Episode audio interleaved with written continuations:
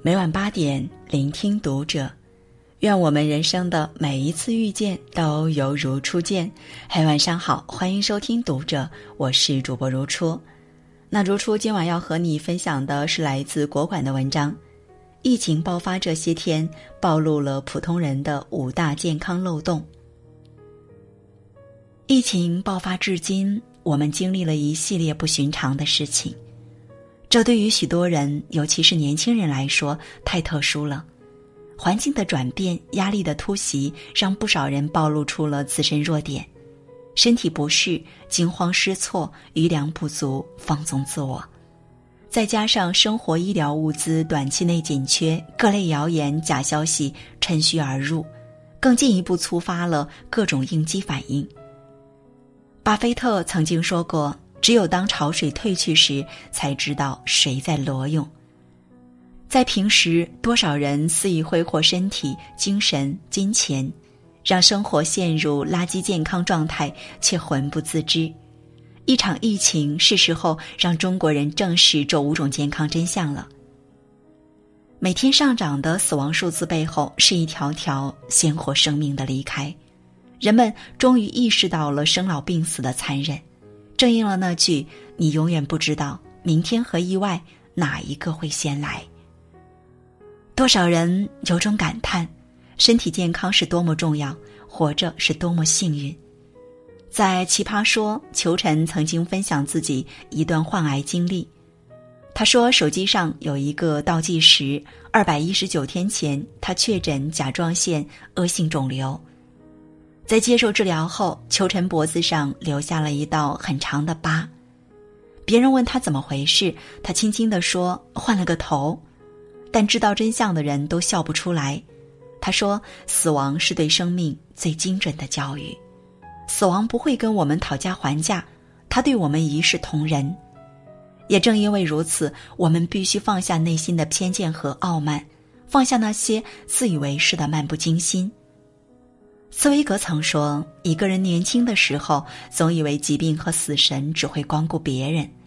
有太多的人趁着身体健康拼命工作、肆意玩乐，还不以为意的自我调侃，敷着最贵的面膜，熬着最长的夜。殊不知，人生只有一次，身体才是最宝贵的财产。”之前看过一条微博，让我记忆犹新。我以为一般来停尸房的逝者大多是老人，但是我没想到年轻人这么多。这世上所有的猝不及防都是蓄谋已久，如果一味透支身体、无视健康，最终将付出惨痛的代价。这次疫情给我们敲响了警钟，也给每个人一次全面自省和调整生活作息的机会。毕竟，在生死面前，其他的都是小事。除了感染的人，在疫情中，我们还看到了一种情绪的瘟疫。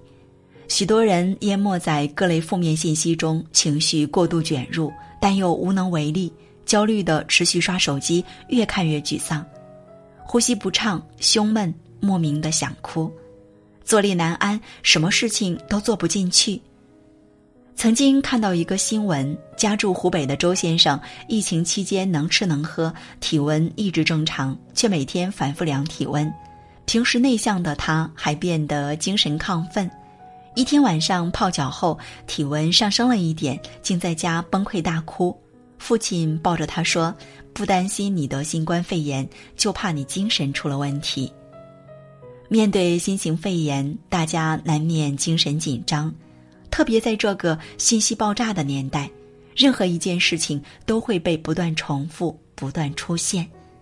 每一件坏事的刷屏都会对人产生心理负担，这给我们的心理素质来了一次突击测试。面对从未遇到的困境，心态健康的人能及时调整自己，稳定的情绪让他们面对问题时态度积极、思路专注且清晰。能冷静识别、分析出有效信息，而焦虑的人由于担心和无措的累积，在信息过载中无法专注，陷入盲从。一般来说，这类人在平时往往不善于觉察、处理负面情绪，凡事憋在心里，即便对亲近的人也避而不谈，就像一个皮球，越撑越大，最终在疫情中爆发出来。在往后的日子里，一定要注意，在觉察到负面情绪后，要及时倾诉出来，让情绪被他人看见。除了缓解一时的焦虑，还能带来链接感和安全感。面对危机和困难，我们需要负重前行。但扛过之后，也别忘了将重担放下，以健康的心态看待事情，不要忽略身边每一个关心我们的人。疫情的肆虐让没有存款的人感到冲击，特别是那些一日不复工就没有收入的家庭，没钱花，水电费交不起，房贷还不上，人们不禁感叹：存钱真的很重要。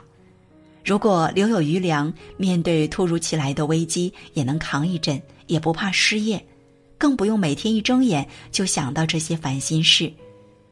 平时我们总能看到这样的新闻：父母突发脑溢血，需要手术费十几万元，家里人一筹莫展，东借西凑也攒不齐，最后要么为了治病倾家荡产，要么病人放弃治疗，甚至自杀保财产。一分钱难倒英雄汉，这话一点也不夸张。活在这个世上，没有人不需要钱，成年人的底气都是钱给的。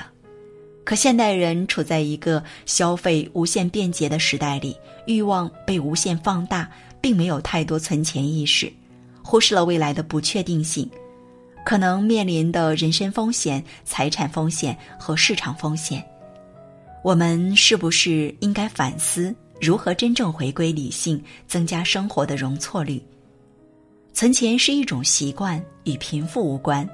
它不仅为你的生活保驾护航，更是一种对自己、对家人认真负责的生活态度。作为大多数普通人，钱就是最好的安全感来源，也是一种抵抗风险的能力。面对那些充满诱惑、可买可不买的东西，我们要非常有自制力。不要相信会花钱才会赚钱，钱存在银行里贬值，还不如花出去及时享受的鬼话。当你开始存钱、规划收支，不再为消费环境里营造出的欲望和幻觉裹挟时，才会有自由与独立，以及在风险面前选择的权利。疫情期间，我们足不出户，社交骤降，但人与人之间的感情好像也没有因此而疏远。不禁让人反思，日常的频繁社交究竟是否真的必要？记得南洋理工大学拍过一部动画短片《魔方人生》，内容是对社交的思考。在某一个神秘次元，住着一群魔方小人，他们根据魔方正面的颜色是否相同来判断彼此是不是同一类人。如果颜色相同，就碰杯喝茶、交谈互动；不同，则拒绝交往。其中有个小人天赋异禀，他可以转动魔方拼成各种颜色，和不同的人交往。可是过频的社交让他不停的转动脑袋，最终头部的魔方碎了一地。现实中，我们又何尝不是魔方人？努力想要融入各种圈子，广交朋友，积累人脉，到头来不仅得不到真正稳固的关系，还在八面玲珑中迷失了自己。其实你原本是什么颜色，自然就会遇到什么样的人。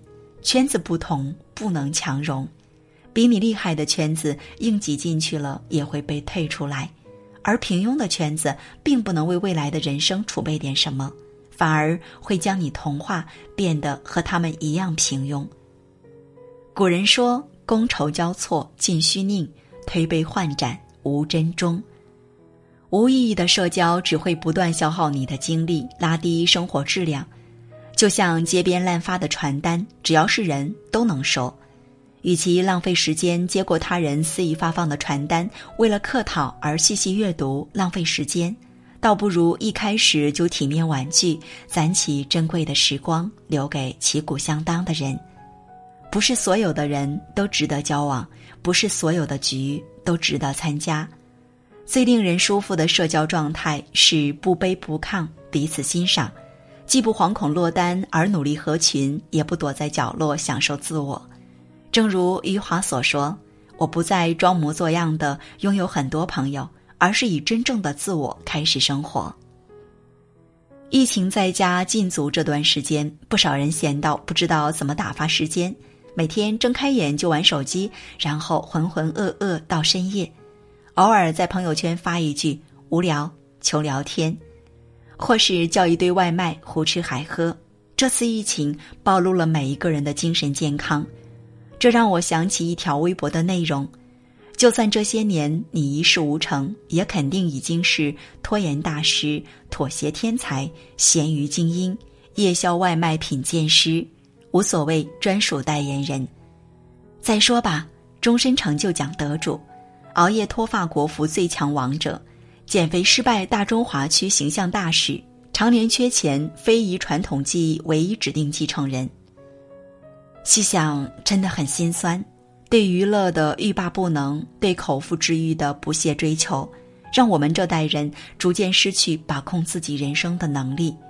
平时大家总抱怨时间都被工作、通勤占据，没空看书学习提升自己。等到真有了十几天自由时间，没有了借口，一下子就把精神上的空虚匮乏全部暴露出来。没有无聊的生活，只有放纵的生活态度。正如陈道明所说，做人的最高意境是节制，而不是放纵。如果你总感觉什么也不想做，整天躺着、玩着、吃着，虚度光阴，只能说明精神健康出现了问题。不如花点时间，静下心来审视自己，扎扎实实过好生活，别让浮躁和空虚令你失去了沉淀的能力。疫情终将会过去。生活也将回到正轨，但我们千万别忘了在疫情中吸取到的教训。在和平的日子里，一定要注意，别让垃圾健康侵蚀我们的身心。只有在安宁的时候未雨绸缪，才能随时无惧风雨。好，今晚的分享就这样了。如果你喜欢，欢迎拉到文末帮我们点亮再看。关注读者新媒体，一起成为更好的读者。这里是读者，我是如初，我们下次节目再见。